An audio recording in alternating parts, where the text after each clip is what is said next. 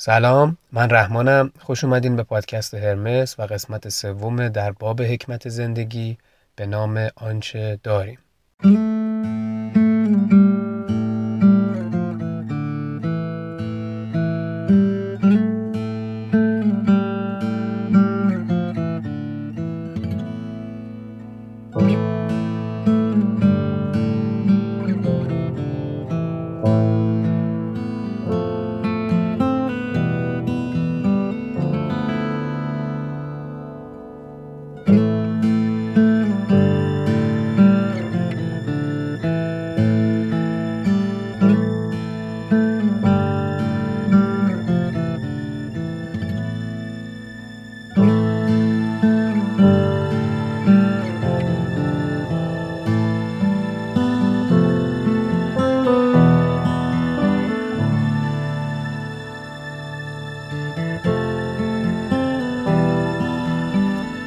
سراغ فصل سوم.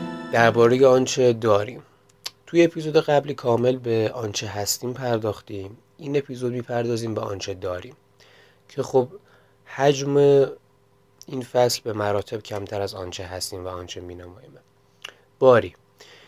اپیکور آموزگار بزرگ سعادت درست و زیبا گفته است. این چقدر لذت بخشه؟ یه انسانی مثل شوپنهاور که خودش حالا عظمتی داره و فوق العاده قابل احترامه بیاد مثلا در وصفت بگه آموزگار بزرگ سعادت.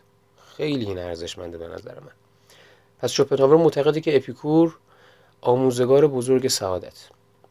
حالا نقل قولی از اپیکور میاره که میگه بقیده ایشون نیازهای انسان به سه دسته تقسیم میشن. اول اسماشون و تیتراشون رو میگم. بعد با مثال هر کدوم رو توضیح میدم که مطلب کامل جا بیفته. دسته اول نیازهای طبیعی و لازمن. دسته دوم نیازهای طبیعی اما غیر لازمن دسته سوم نیازهایی که نه طبیعی نه لازم. حالا گروه اول که نیازهای طبیعی و لازمن اگر این گونه نیازها برآورده نشه رنج به وجود میاد. پس خوردن و آشامیدن و خوراک و پوشاک توی زمره این دست است. دسته دوم که نیازهای طبیعی بودن ولی غیر لازم میگه که ارزای جنسی توی این گروه قرار می‌گیره.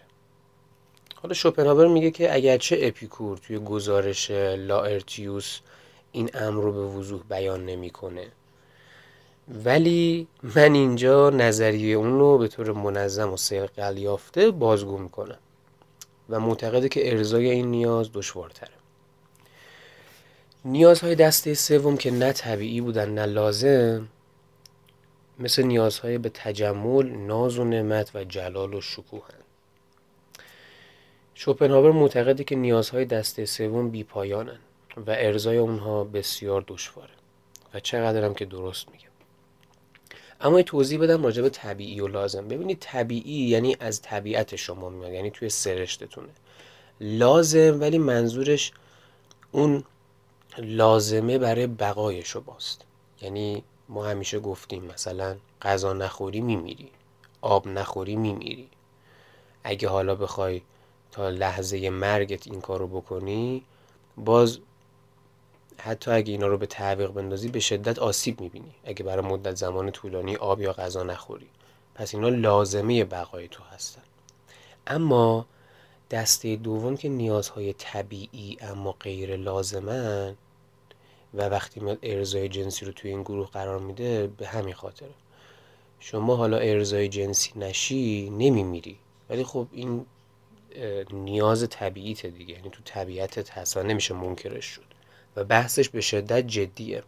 برای همین هم است که شوپنهاور میاد میگه من اینجا منظم و سیقل یافته بحثش رو بازگو می‌کنم و به عقیده من ارزای این نیاز دشوارتره. یعنی بحث بحث شوخی نیست. این بحث ارزای جنسی اما به حال این بود از دستبندی اپیکور از نیازهای انسان. حالا نکته ای که در جلوتر شوپنهاور بیان می‌کنه و به شدت جذابه اینه که میگه که رضایت هر کسی توی این بحث نیازها کاملا نسبیه. یعنی بر پایه تناسبیه. تناسب بین چی؟ بین توقع و دارایی ها این توقع و دارایی رو مثل یک در نظر بگیرید که صورت و مخرج داره. حالا شوپنهاور میگه اگه ما فقط بخوایم دارایی رو در نظر بگیریم بحث بیمعنا میشه. چرا بیمعنا میشه؟ چون صورت یک کس بدون مخرجش دیگه معنایی نداره که. دیگه اگه اون مخرج رو بخوای در نظر نگیری که دیگه اصلا کسر نمیشه. به همین خاطر نمیشه فقط زوم کنی و مثلا یه بحث رو فقط بخوای در نظر بگیری. در ادامه این نکته طلایی رو بیان می‌کنه که کسی که نعمت هایی نداره که هرگز بهشون فکر نکرده اصلا احساس نیازی هم نمی‌کنه. نکته طلایی بعدی که بهش اشاره می‌کنه چیه؟ اینه که آدمی به نعمت هایی که هرگز به فکر داشتن آنها نیفتاده اصلا نیازی احساس نمی کند. یعنی یه سری نعمت ها هستن که شما حتی به داشتن اونها فکرم نکردین. اصلا داشتن اونها اون نعمت ها به فکر شما هم خطور نکرده. به خاطر همین اصلا احساس نیازی نمی کنی چه بسا بدون اونها هم کاملا راضی. در حالی که مثلا کسی که صد بار بیشتر از یه نفر دیگه ثروت داره به خاطر کمبود اون چه که توقعشو داره احساس ناخرسندی می‌کنه. ببین بحث چی شد؟ دو تا آدمن. یه آدم خیلی فقیر و آدمی که دارا نیست در مقابل یه آدم ثروتمند. اون آدم فقیر مثلا از خیلی از نعمت ها محرومه. اما درسته که از خیلی از نعمت ها محرومه. اگر تا به حال به اون نعمت ها فکر نکرده باشه بهشون نیازی نداره. احساس رضایت هم داره. بدون اونا. چرا؟ چون اصلا به داشتن اونا فکر نکرده. ولی اون ثروتمندی که صد برابر بیشتر از اون که ثروت داره ناراضی ناخرسنده. چرا؟ چون توقع داره. توقعی داره که برآورده نمیشه. و شاید نعمتی که اون در آرزوشه نعمتی که برای اون عقده است در گروه پول نباشه. یعنی هر چقدر می‌خوای ثروتمند باشی باش. توی توقعی داری که اون برآورده نمیشه و اون اونو پولو هم نمی‌تونه برآورده بکنه. یعنی پولم قادر نیستش که توقع تو برآورده بکنه. خاطر همین احساس ناخرسندی می‌کنی. چرا؟ تفاوت این با اون آدم چیه که این اتفاق میفته اون تفکر است. یعنی وجه شبه این دوتا قضیه اینه که اون آدم اصلا فکر نکرده به داشتن اونا. ولی تو وقتی توقع داری یعنی فکر کردی بهش دیگه. یعنی قبلا راجبش فکر کردی. به همین خاطر هر کسی یه افقی داره که با اونچه که براش شدنیه تعیین میشه. خیلی جالبه. ببینید افق شما چیه. حالا گستره توقعات هر آدمی تا سرحد این افقه. پس چی شد؟ هر کدوم از ماها یه افقی داریم که با اون چه که برای ما شدنیه تعیین میشه. حالا گستره توقعات ما تا سرحد این افقه. حالا اگه توی پهنای این افق پدیده برای ما ظاهر بشه که امیدی به دسترسی بهش باشه یعنی قابل دسترسی باشه. چرا قابل دسترسیه؟ چون ما یه افقی داشتیم گستره توقعاتمون حالا توی محدودی اون افقه. پس این قابل دسترسیه دیگه. این موقع ما احساس سعادت می‌کنیم. این در چنین شرایطی ما احساس سعادت می‌کنیم. اما برعکسش. اگه مشکلاتی پیدا بشن که دورنمای رسیدن به اون رو از ما سلب بکنه. ناخرسند میشیم. از این رو فقیر از دارایی فراوان ثروتمند مشوش نمیگردد. و از سوی دیگر ثروتمند اگر به مقصودش نرسد با آنچه دارد تسلی نمییابد. اینجاست که من حالا مدعی میشم روی قلم شوپنهاور. اینجاست که من به عنوان شوپنهاور فن به عنوان طرفدار شوپنهاور فارغ از حالا اون نقد که دارم این این قلم خیلی کم نظیره. اصلا این بحثایی که مطرح می‌کنه این مقایسه هایی که می‌کنه این بازی با واژگان. میگه فقیر از دارایی فراوان ثروتمند مشوش نمیگردد. اما از اون طرف ثروتمندم اگه به مقصودش نرسه با اون چی که داره تسلی پیدا نمی‌کنه. و چقدر درسته چقدر درک می‌کنیم. اصلا همین که متن شوپنهاور اکثر متون و فلسفه های شوپنهاور رو ما می‌خونیم به وجد میایم و انگار که مثلا میگیم که آخ آخ آخ چقدر داره درست میگه به خاطر اینکه خب داره, داره درست میگه. و انقدر داره درست میگه که حالا ما هر چند سال عمر کردیم با گوشت و پوست و استخونمون اینو حس کردیم. و به همین خاطره که انقدر برای ما قابل درکه. شوپنهاور. ثروت مانند آب دریاست. هرچه بیشتر از آن بنوشیم تشنه تر می شد. این گفته در مورد شهرت هم صدق شوپنهاور معتقده که وقتی ثروت یا رفاهی رو از دست میدیم اون رنج نخستین رو هم زود پشت سر می‌ذاریم. و بعد از اون حال عادیمون با حال قبلیمون تفاوت چندانی نداره. این هم ناشی از اونه که بعد از اینکه سرنوشت عامل ثروت شما رو کاهش داده حالا به هر دلیلی هر اتفاقی افتاده ثروت یا رفاه شما کاهش پیدا کرده بعد از اون ما خودمون هم عامل چشم داشته خیش رو کاهش میدیم. و اون چه که اساسا توی این حوادث دردناکه و نامساعد خود این عمل جراحی است. خیلی جالب تعبیرش.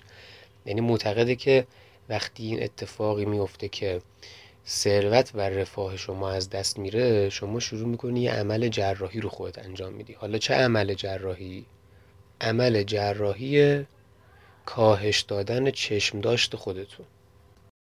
حالا این عمل جراحی رو که شما با موفقیت به اتمام میرسونین بعدش به مرور درد کمتر و کمتر میشه به طوری که سرانجام دیگه محسوس نیست و زخم به جای زخم بدل میشه. بریم سراغ برعکسش. میگه حالا وقتی بخت مساعد به ما روی میاره. یعنی برخلاف اون چیزی که بیان کردیم تو حالت اول گفتیم ثروت یا رفاه شما از دست بره. حالا داریم میگیم وقتی که بخت به شما بیاد مثلا حالا توی قوره کشی برنده بشی یه اتفاقی بیفتی اصلا یه ثروت و رفاه عظیمی رو به طور نابهنگام کسب بکنیم این امر خب موجب شادی ما میشه. ولی داره مدام توقعات ما رو افزایش میده و دامنه این به مرور داره گسترده تر میشه. درسته که ما شاد میشیم اما این شادی هم دوامی نداره. و به محض اینکه این روند به پایان می‌رسه حالا ما به چی عادت کردیم؟ به مقدار گسترش یافته توقعاتمون. به ثروتی که این توقعات رو حالا برآورده می‌کنه بی تفاوت میشیم. چقدر جالبه. ما اولی که ثروتی رو نداشتیم این ثروت و بخت به ما روی میاره. بعد از اینکه این ثروت به ما روی میاره ما بعد از اون مدت دیگه به خود اون ثروت بی میشیم. چرا؟ چون focus می‌کنیم روی توقعاتمون. چون زوم می‌کنیم روی توقعات ما انقدر که این ثروت باعث شده توقعات ما بالا بره. به همین خاطر که شوپنهاور معتقد بعد از مدتی اون شادی زود گذر از بین میره. به همین خاطره که وقتی که شما مصاحبه افرادی که توی لاتاری برنده میشن لاتاری نه چرا گفتم لاتاری؟ این بیلیت های بخت آزمایی و اسمش الان خاطرم نیست. همین که تیکتی می‌خرن یهو اگه کد و شمارشون در بیاد یه ثروت عظیمی بهشون می‌رسه. بعد از اینکه باشون مصاحبه می‌کنن اصلا اینا خیلی هاشون دچار افسردگی شدن اصلا می‌بینن طرف چه بسا اگه زندگی مثلا نرمال روتینی هم داشته بعدش اصلا داغون شده. به خاطر اینکه صرف پوله که مهم نیست. الان خیلی ها برمیگردن میگن که ما مثلا اینقدر پول بهمون برسه دیگه همه مشکلاتمون حل میشه. ما اگه پول دار بودیم قصه نداشتیم. ما اگه فلان ماشین رو داشتیم فلان خونه رو داشتیم فکر می‌کنی شما طرز برخورده با اون پول رو بلد نیستی. صرف پوله که مهم نیست. حالا فرض کن الان ده میلیارد توی حساب باشی می‌خوای چیکار کنی؟ مثلا بری همه چی رو بخری فلان کنی بهمه کنی. اون پول یه نحوه استفاده ای می‌خواد یه شعور برخوردی می‌خواد. اون پول اصلا برای چی؟ وقتی شما رفته رفته به واسطه زحمات خودت کم کم به ثروتت بیافزایی این هم شیرینتره هم جذابتره هم, هم این که اصلا بهت میاد اون پوله. توجه اون پوله برازندته. ولی وقتی اون پول بادآورده و بدون پشتوانه ای که یهو بهت می‌رسه سطح توقعات رو میاره بالا شادی تو میاره پایین اون تب و تابش هم که بگذره اصلا دیگه به یه نقطه بدتر از قبلت می‌رسی که هزاران بار آرزو می‌کنی کاش اصلا این پوله رو من نداشتم. نارضایی ما از این کوشش مستمر ناشی میشه که عامل توقعاتمون رو افزایش میدیم. اما نمی‌تونیم یه عامل دیگر رو هم همزمان به موازات با این افزایش بدیم. چه عاملی؟ عاملی که قادر توقعاتمون رو به واقعیت تبدیل بکنه. شوپنهاور معتقده که بشر اساسا نیازمنده. برای همین جای شگفتی نیستش که موجودی که همه هستیش بر نیاز بنا شده به ثروت بیشتر و صمیمانه از هر چیز دیگه احترام بذاره و ستایشش بکنه. حتی چنین موجودی قدرت رو هم فقط به مسابه وسیله‌ای برای دست یافتن به ثروت تحسین می‌کنه. یعنی نباید ما متعجب بشیم شگفت زده بشیم. که به منظور کسب ثروت چون این موجودی یعنی انسان تمامی چیزهای دیگر رو به کنار بزنه. حالا اینجا شوپنهاور دلش پره دلش از کیا پره؟ مثلا میاد میگه استادان دانشگاه فلسفه. این مثالی که می‌خواد بزنه در راستای جملاتش میگه مثل یه سری از استادای دانشگاه فلسفه که با فلسفه چنین کاری می‌کنن. تو پرانتز خیلی سریع و سطحی بخوام توضیح بدم راجع به این قضیه یکی از فیلسوفایی که خب خیلی مطرح و نامی و همه هم می‌شناسیم و شوپنهاور به شدت باش مشکل داشته هگل بوده. حتی اگر اشتباه نکنم شوپنهاور جمله‌ای داره در این مضمون که اونچه که موجب آزار و اذیت هم میشه این نیستش که کرم ها بعد از مرگم توی قبر پوست و گوشت و استخون و اینامو می‌خورن. اونچه که موجب آزردگی منه اینه که زمانی که مردم شاهد این باشم که اساتید فلسفه در حال سیخونک زدن به فلسفه منه یه همچین چیزی. به همین خاطر سر اونه که این مثال رو اینجا میاره. حالا در ادامه میگه که غالبا انسان رو سرزنش می‌کنن به خاطر این قضیه که مستاق آرزوهاشون به طور عمده شده پول. ولی خب این یه امر طبیعیه و حتی ناگزیره که آدمیان چیزی رو دوست داشته باشن که مانند پروتئوس پروتئوس فناناپذیر هر لحظه به شیعی تبدیل میشه. حالا پروتئوس کیه؟ پروتئوس یه پیرمرد پیشگوی دریایی توی اسطوره های یونانه که می‌تونه خودش رو به هر شکلی در بیاره به هر صورتی که می‌خواد در بیاره. حالا شوپنهاور میاد اینجا ثروت رو تشبیه می‌کنه به پروتئوس. و خیلی این بحثش جذابه. چرا؟ معتقده که خب ثروت پول یک چیزیه که می‌تونه به هر شکلی در بیاد. این به هر شکلی در بیاد یعنی چی؟ یعنی می‌تونه هر کدوم از نیازهای بشر رو برآورده بکنه. همون بشری که ما الان داشتیم می‌گفتیم که بسیار اصلا هستیش بر نیاز بنا شده خب پول یه وسیله که می‌تونه تک تک این نیازها و توقعات رو برآورده بکنه.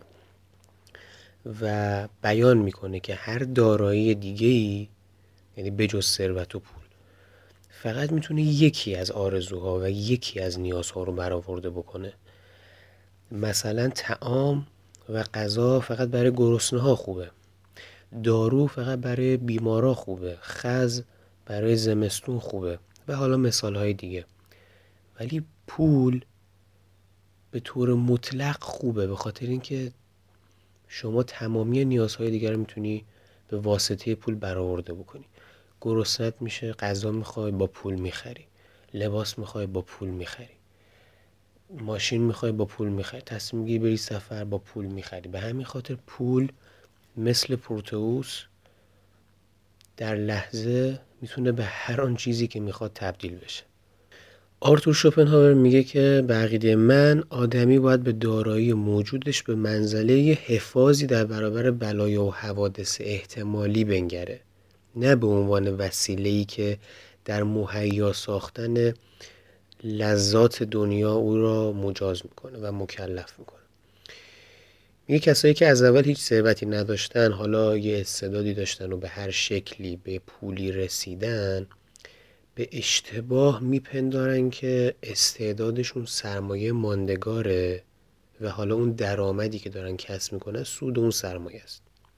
به خاطر همین اون چه که در میارن و به صلاح درآمدشون رو ذخیره نمی‌کنن و به اندازه دخلشون خرج می‌کنن. اما غالبا بعدش دچار تنگ دستی میشن.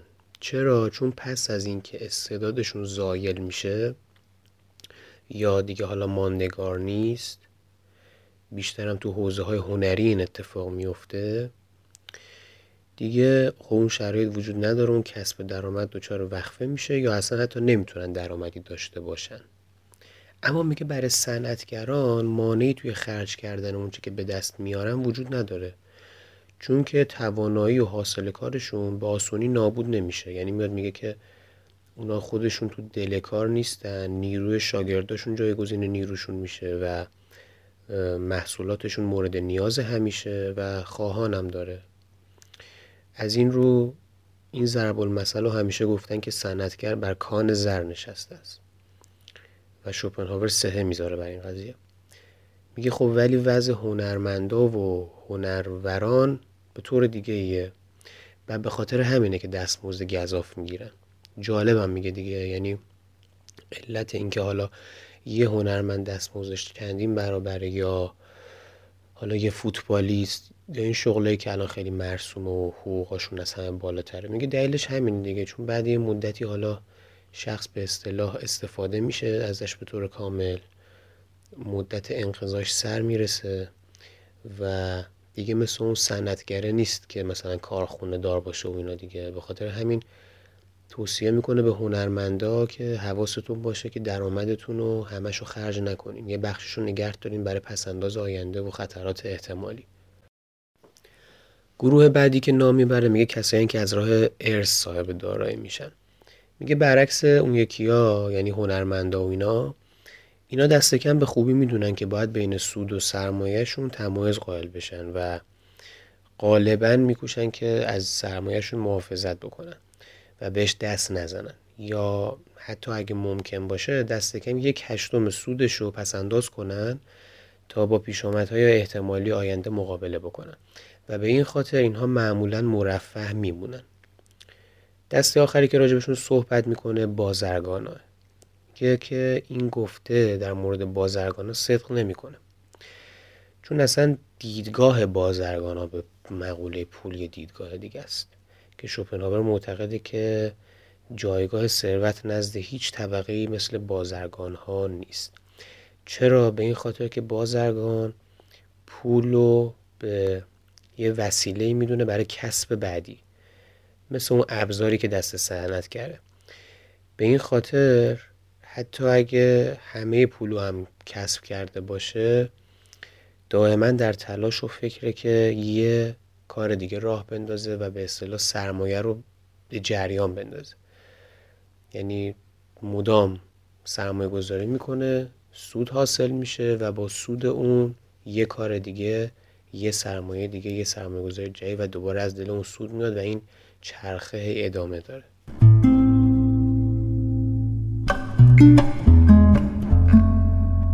بحثی که شوپنهاور حالا اینجا باز می‌کنه و برای من به شخص خیلی جذابه میگه که به طور کلی می‌بینیم که کسایی که قبلا گرفتار تنگ دستی بودن و کمبود واقعی داشتن بسیار کمتر میترسن و حراس دارن که حالا این ثروت به دست اومده از دست بره و از این رو گرایش بیشتری به اصراف دارن تا کسایی که فقط از دیگران درباره تنگ دستی شنیدن. حالا می گروه اول یعنی همون آدمایی که قبلا تنگ دست بودن فقیر بودن. می گروه اول و کسایی تشکیل میدن که به نحوی به یاری بخت یا حالا بر اساس یه نوع استعدادی که داشتن نسبتا سریع از فقر به رفاه رسیدن. اما گروه دیگه یعنی اونایی که مرفه بودن کسایی که اصلا تو رفاه به دنیا اومدن و توی رفاه باقی موندن. این گروه دوم میگه همشون به فکر آیندن بیشتر و در اندیشه آیندن و به همین خاطر آدمای مقتصدتری به نسبت گروه اول آدمای اقتصادی تری بیشتر دو دو تا چهار تا می‌کنن. از همه اینا میشه نتیجه گرفت که تنگ دستی اونطور که از دور به نظر میاد خیلی وحشتناک نیست از منظر شوپنهاور. یا حالا اونقدر گارد نگیرین در مقابل فقر و تنگ دستی چرا؟ علتش چیه؟ علتش بیان می‌کنه که کسی که با ثروت موروسی به دنیا میاد یعنی از اول تو رفاه به دنیا میاد همون گروه دوم میگه ثروت به مسابه عنصریه برای اینها که بدون اون نمی‌تونن زندگی بکنن مثل هوا.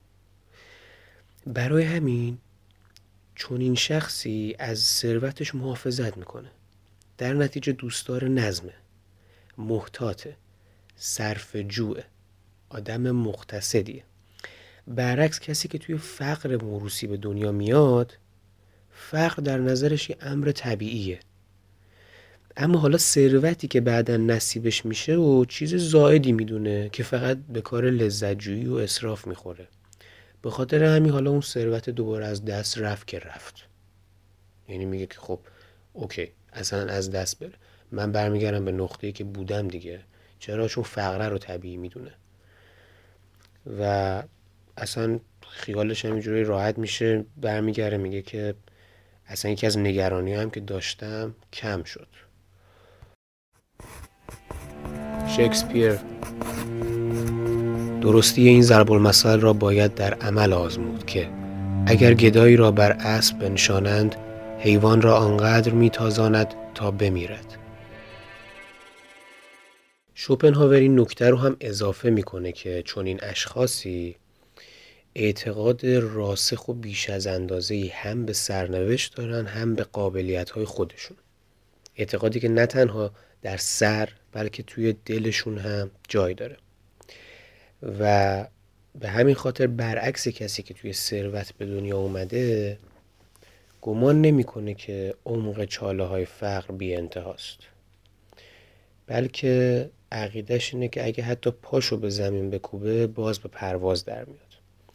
این خصوصیت در شخصیت انسان نمایانگر اینه که چرا زنایی که در گذشته دخترای فقیر بودن غالبا پرتوقعتر و اصرافگرتر از زنانی که به هنگام ازدواج جهاز فراوان به همراه میارن آها.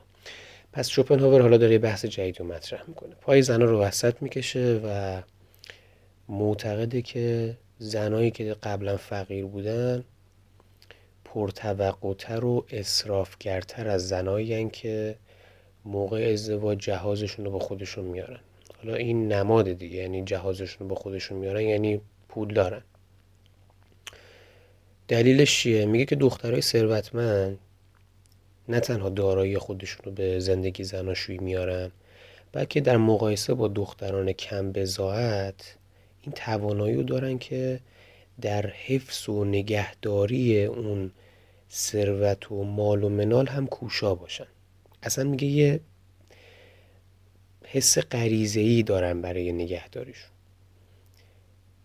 و الان هم میگه که هر کسی که بخواد با این ادعای من مثلا مخالفت بکنه ارجاعش میده به یکی از تنزها و جوکهای یه شخصی.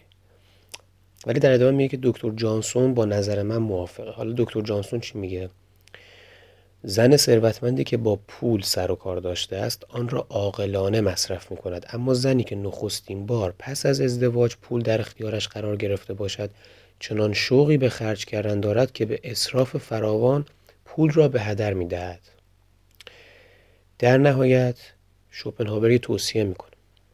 میگه باری به هر حال به کسی که داره با یه دختر فقیر ازدواج می‌کنه این توصیه رو می‌کنم که فقط براش مستمری به ارث بذاره نه سرمایه کلان رو.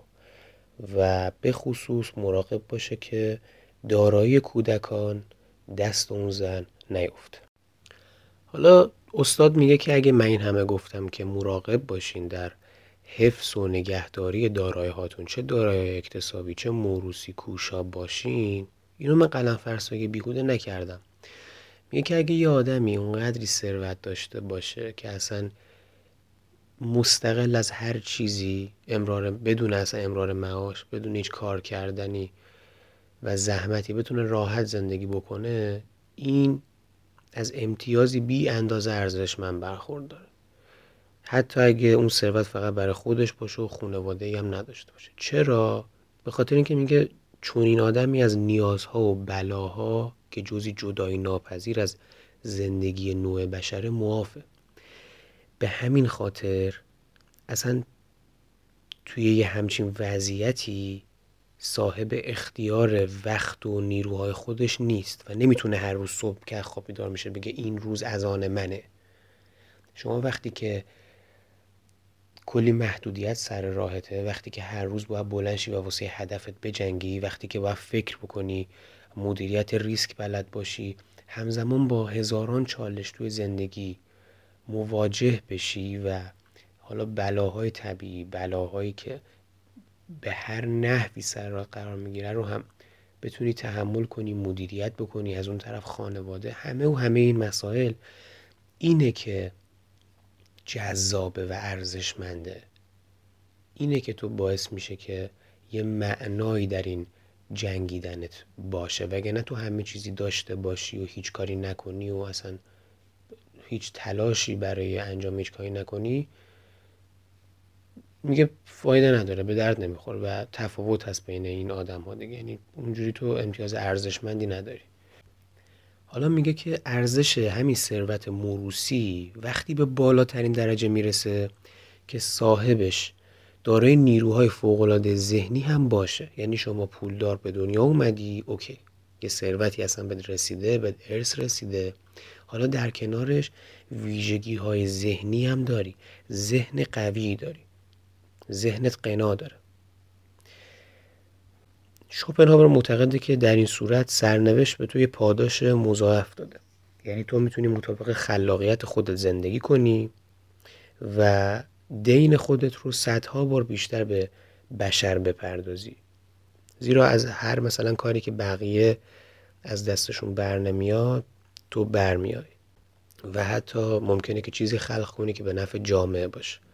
این توصیفات شوپنهاور منو یاد خودش میندازه و احساس می‌کنم که یه جورایی داره زیر بغل خودش هندونه می‌ذاره به خاطر اینکه خودش به نظر من طبق حالا داستان زندگیش توی همین گروه قرار می‌گیره. شوپنهاور خب پدر پولداری داشته کلا بچه پولدار بوده. یعنی توی نبوده که بگیم تو فقر بوده و کنار سطل آشغال بوده و اینا.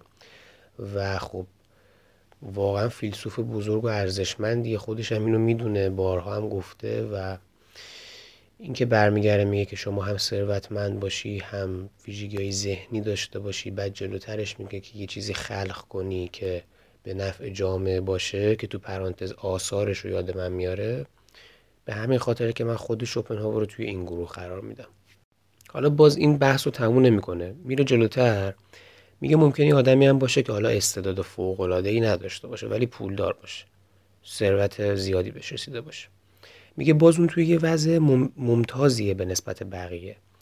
چون اگه آدم انسان دوستانه ای باشه به هم نوع خودش کمک می‌کنه. یعنی کمترین کار اینه دیگه. شما اصلا حالا نمی‌خواد عقل کل باشی دانا باشی و چیزی خلق کنی که به نفع جامعه باشه. آدم پولداری هستی حس نودوستی داری می به بقیه کمک می‌کنی. اما میگه حالا برعکسش. برعکس این دوتایی که نام برده شد یه آدمی هست که نه استعداد فوقالعاده ذهنی داره و نه انگیزه انسان دوستی. و دست به هیچ کوششی هم نمی‌زنه اصلا هیچ کاری انجام نمیده حتی نمیاد از این فرصت استفاده بکنه که حالا پول داره بره یکی از دانش های اساسی رو مطالعه بکنه باعث پیشرفت اون دانش بشه. اصلا تو پول داری میای مثلا یه پولی به اون علم تزریق می‌کنی به اون بزرگای علم تزریق می‌کنی هیچ کاری نمی‌کنه. میگه این اصلا نه تنها سعادتمند نمیشه بلکه همیشه یه کاهلی در خور تحقیر باقی میمونه. و باز برمیگرده به اون فلسفه خودش که پیشتر بهش اشاره کردیم. میگه فارغ بودن از نیاز اونو به سوی قطب دیگر فقر می‌بره. چه قطبی بود؟ کسالت و بیحسلگی عذاب آور به طوری که میگه اگه نیاز اونو به خودش مشغول می‌کرد بسیار سعادتمندتر بود.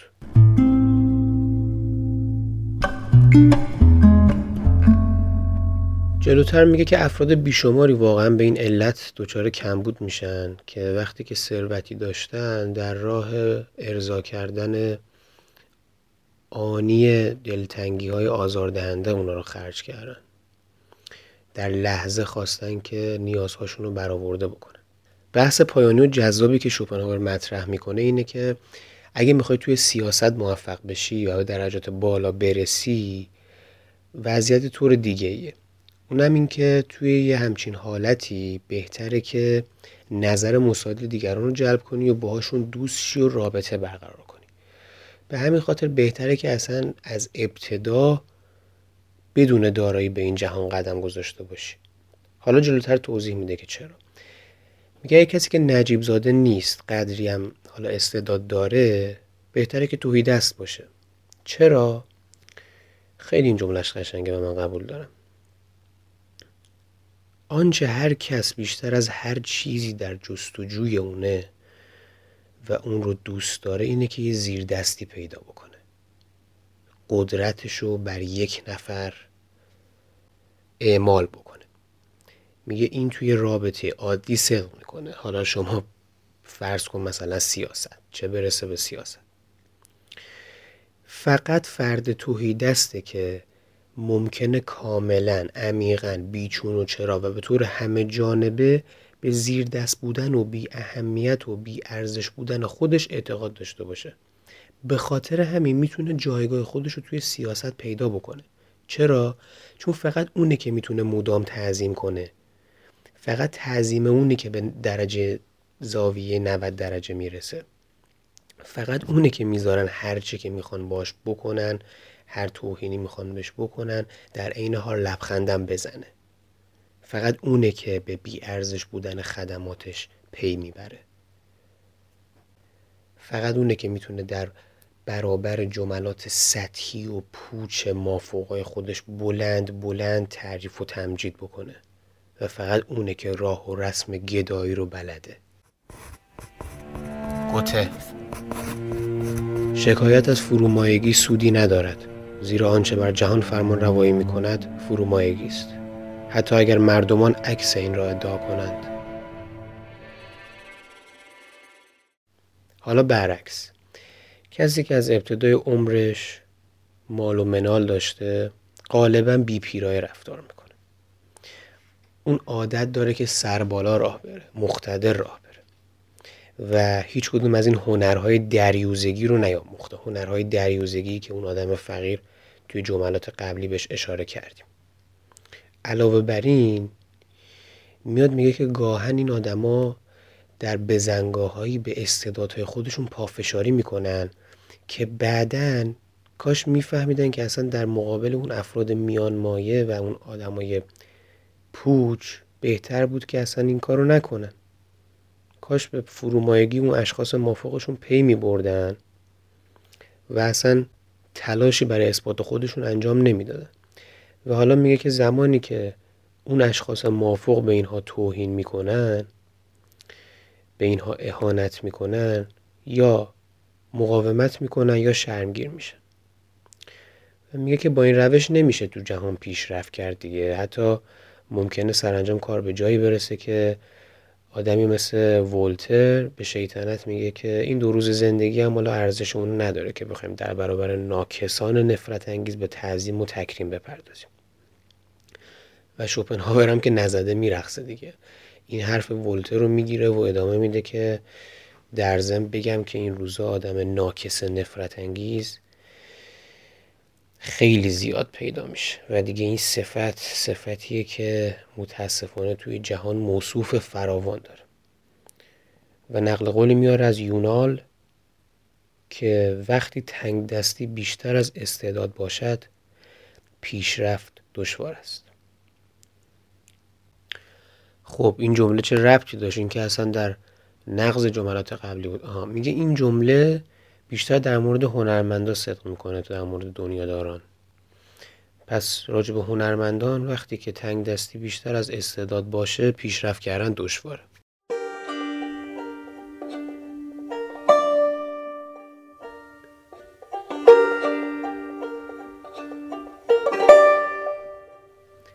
در پایان هم دوباره خشونت خودش و این عقیده‌ای که در ضدیت با زنان و به نوعی کودکان داره رو بیان می‌کنه و فصل رو به پایان می‌بره. با این مضمون که زنان و کودکان رو به عنوان آنچه صاحب هستیم یا آنچه داریم بر نشمردم چرا که اونها صاحب ما هستن. و میگه که دوستان رو میشه توی این زمره به حساب آورد. اما باید حواسمون باشه که به همون اندازه که دوستان به ما تعلق دارن ما نیز به اونها تعلق داشته باشیم